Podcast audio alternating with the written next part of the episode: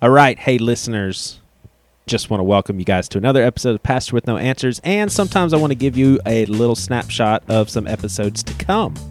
Uh, in the upcoming weeks, we will have a military Christian on here to discuss his Christian convictions and how that fits into the military, where you're asked to kill people. We'll also have a real life ghost story to honor uh, Satan's holiday, Halloween, and this is actually a personal friend of mine. So his outlook on an experience that he went through in a haunted house is quite intriguing, and I think it will be for you too. We also have a couple of interviews on a couple of fellow podcast hosts. Uh, one being a very encouraging, teaching oriented podcast in the Christian world. Uh, We'll have that host, John Fuller, on. It's an interesting conversation because typically I don't take that sort of approach. I just kind of think we all suck and we're just getting by by the skin of our teeth and holding on to Jesus for our dear lives. And then we'll also have Eric Zimmer from the One You Feed podcast. It's a podcast about mental health and getting better.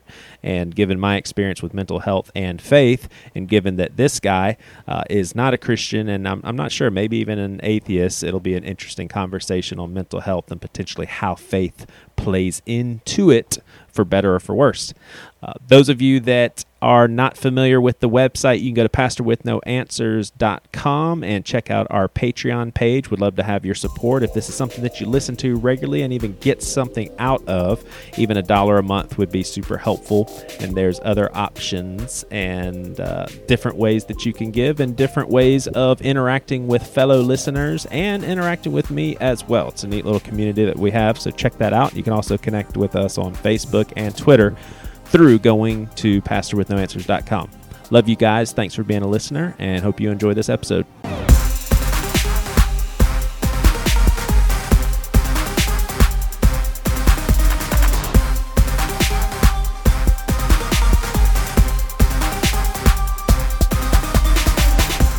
All right, welcome to the Pastor with No Answers. And you know, this is why I bring in other people that do have all the answers, and uh, none of my guests like when I say that because typically the people that I bring on here they don't presume to have the answers. But you've heard from Wes in an earlier episode, and uh, we're gonna hit him up on another subject that I think is very intriguing to all of us that believe in God, and the reason being is that typically all of us have known someone who is no longer with us.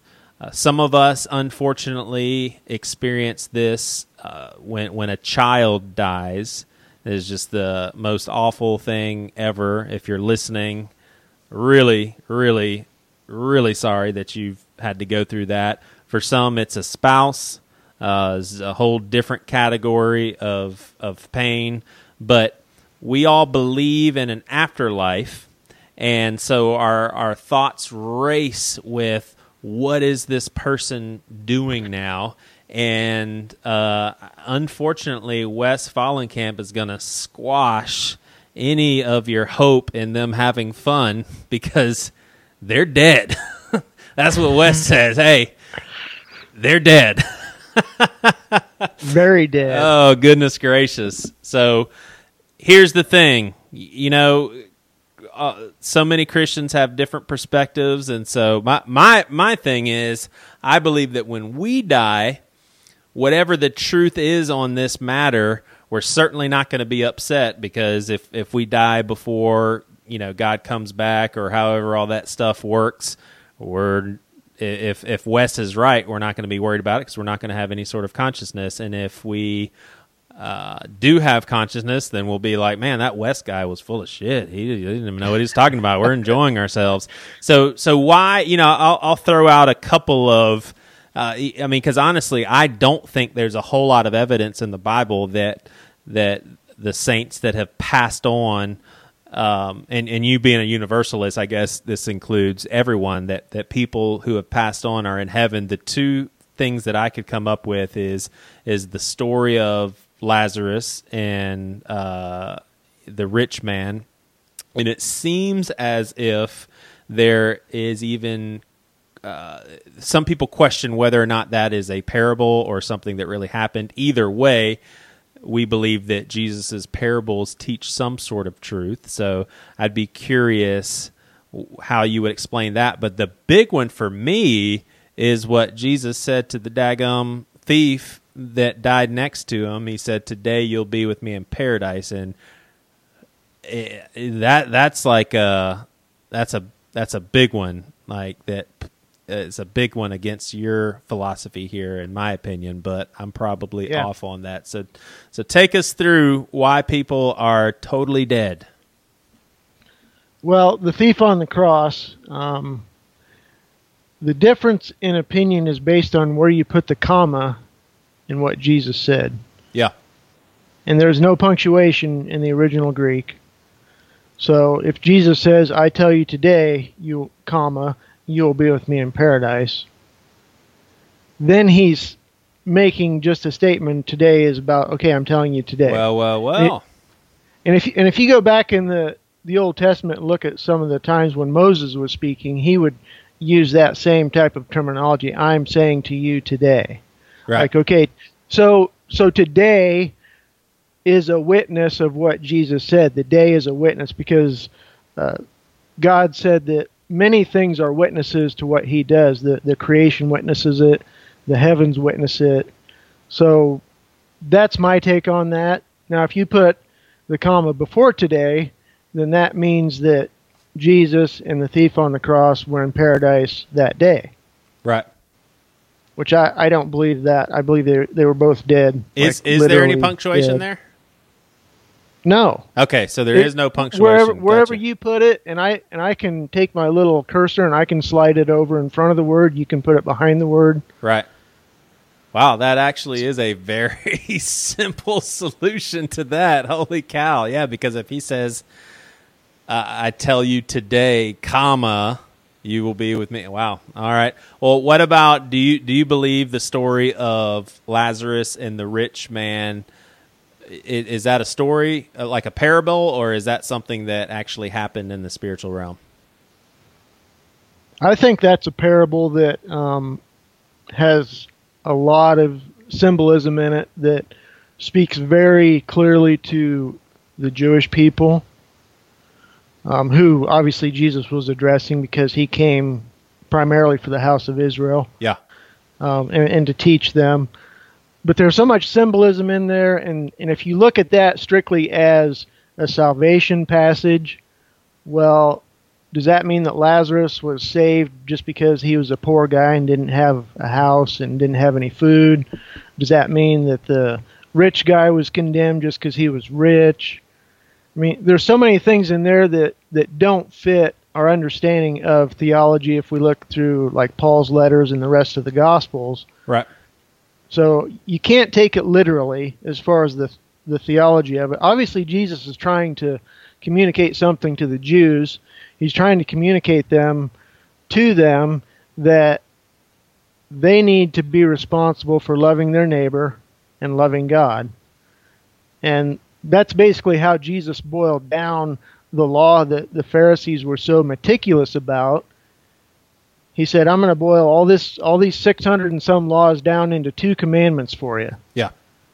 Love your neighbor, love yourself." And, and Jesus liked to simplify things. Religious people, like me at times, maybe you at times, we like to complicate things Right. Because the simple solution. Sometimes we just don't buy it because it's so simple. Right.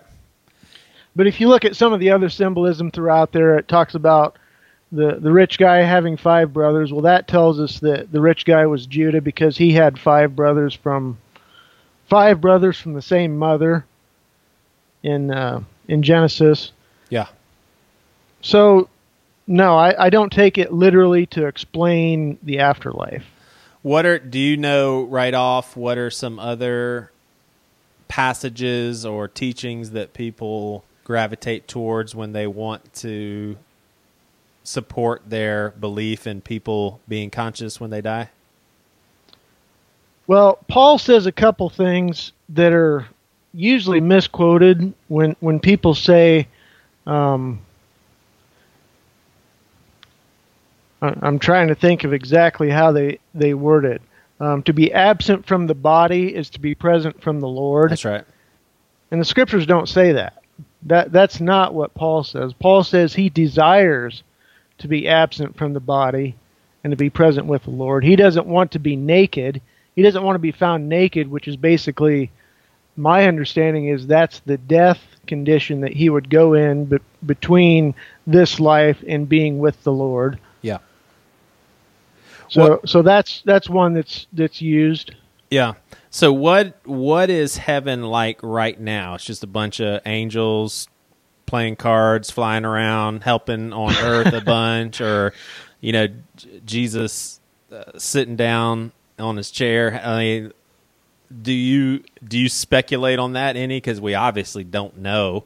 But if, you know, I've always thought of heaven as a bunch of bunch of saints waiting around really having some fun meeting people as as they die and they enter and it's like oh man you know uh, wives and husbands being reunited and then just people wait waiting for Jesus and waiting for Gabriel to blow that trumpet. So everybody you know their their spirits are up there now but their bodies will be reunited at resurrected uh, bodies be reunited with their spirits and uh, you know what what's going on in heaven? Well, God and Jesus are hard at work, still pursuing the completion of His will to save all people. But if you look at Revelation, it gives us an example of, of what's going on. It talks about the souls underneath the altar and how they're pleading with God to take vengeance on those who have taken their lives on the earth. And, and I, I don't have the, the passage right in front of me, but um, if we take that literally, does that mean all believers are cramped underneath the altar and kind of like a really bad hostel right where where the, it's like communal living in God's kingdom? That doesn't seem very pleasant to me. And God tells them just to rest a while longer. So I, I think when he, if, if you take that strictly literally, which I think we should always take the Bible literally unless we are forced to by the text take it symbolically. I mean, th- there's not much going on in heaven with humans. right right There's absolutely nothing going on in heaven with humans.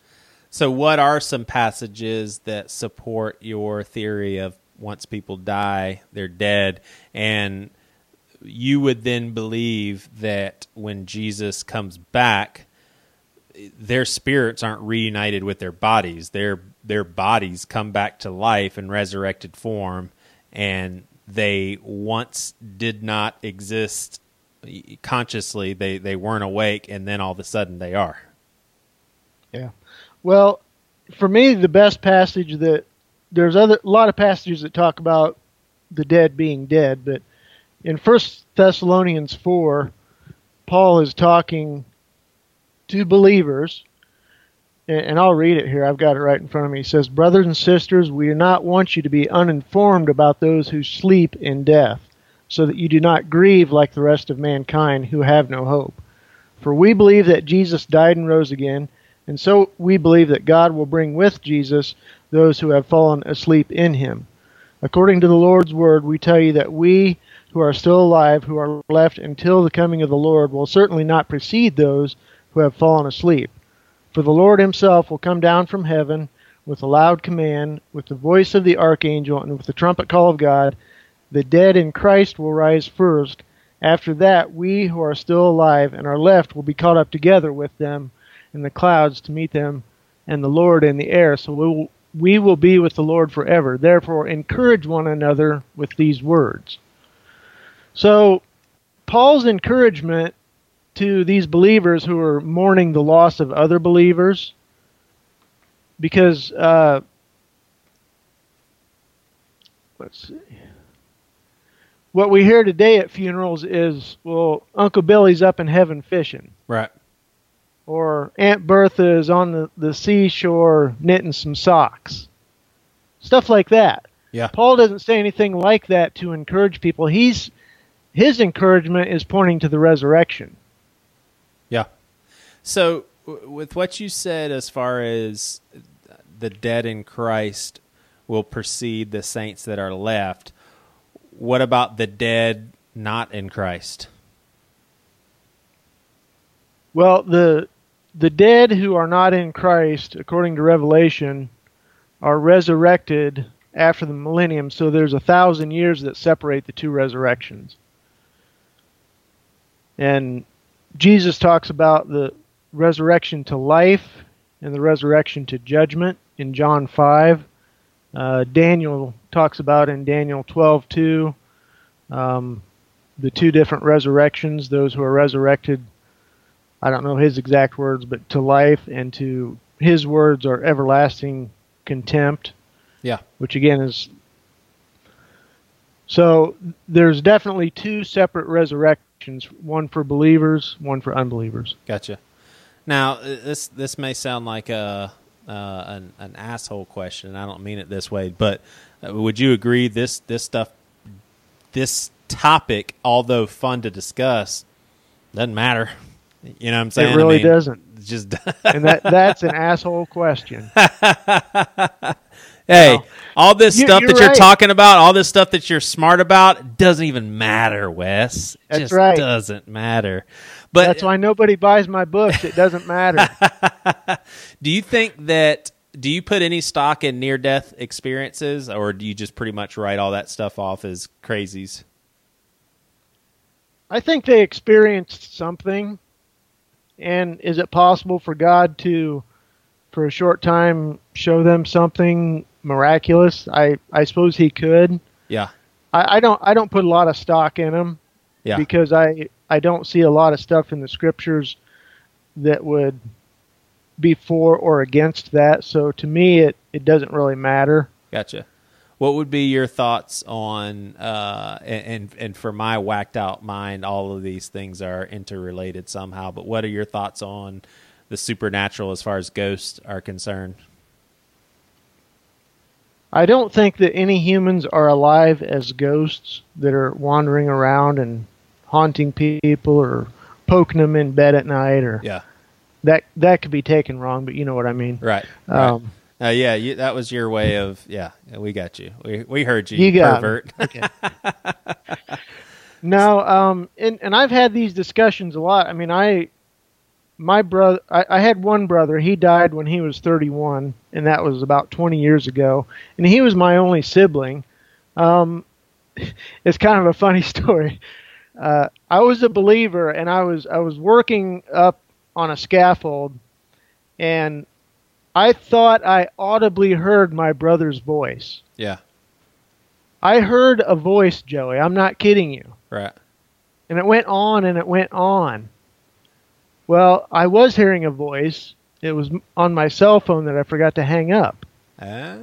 Somebody was, my wife was yelling at me on the other line, hang up your phone. I'm trying to make another call. but I could hear it just enough. I'm like, Troy, is that you? Right, right. So it, it freaked me out a little bit. And then I found the answer. Yeah. Well, Wes, you kind of bummed me out on this one, man. My my grand my grandparents, you know, I always thought about what they were doing. A good friend of mine died in a car wreck, and I thought he was having fun. And now you're just saying they're all dead. Thanks a lot. Thanks a lot. Well, but Joey, let, let's look at this. Uh, I, I'm I'm sorry to bring you down, but let, let's No, look I'm- I'm at this joking. I'm joking. from from a realistic standpoint of where most people that die die without Christ, Right. And the church has taught for I don't know how long that uh, they're already in hell burning. Right. Yeah, that's super When bad. it- When when it, that's not the case, if they're dead, I mean like literally dead, not e- not a soul sleep, not like they're conscious and they're sleeping and dreaming, but I mean dead. They don't feel or hear anything. That's in a sense actually merciful because judgment for unbelievers has not happened yet. Right. The the judgment day will come, but they're not going to burn in hell for. I read one guy saying that Pharaoh's been burning in hell for three thousand years, and then he's going to be judged by God and thrown into the lake of fire. Dang. So Poor he's getting Pharaoh. like the the double whammy. Right. Right. Gosh. So, so for the unbelievers we've known that have died, we can have peace knowing that okay, they're not burning in hell right now. That's good news for sure. That is good news for sure. Well, awesome. I appreciate your time in in discussing this, and uh, sorry for everybody that thought that their family was uh, having fun. no, The I- fun I- stuff's coming. yeah, I tell you what, I like naps. So you know, when I die, and if Jesus doesn't come back for a while, it's like a super long nap. I like it.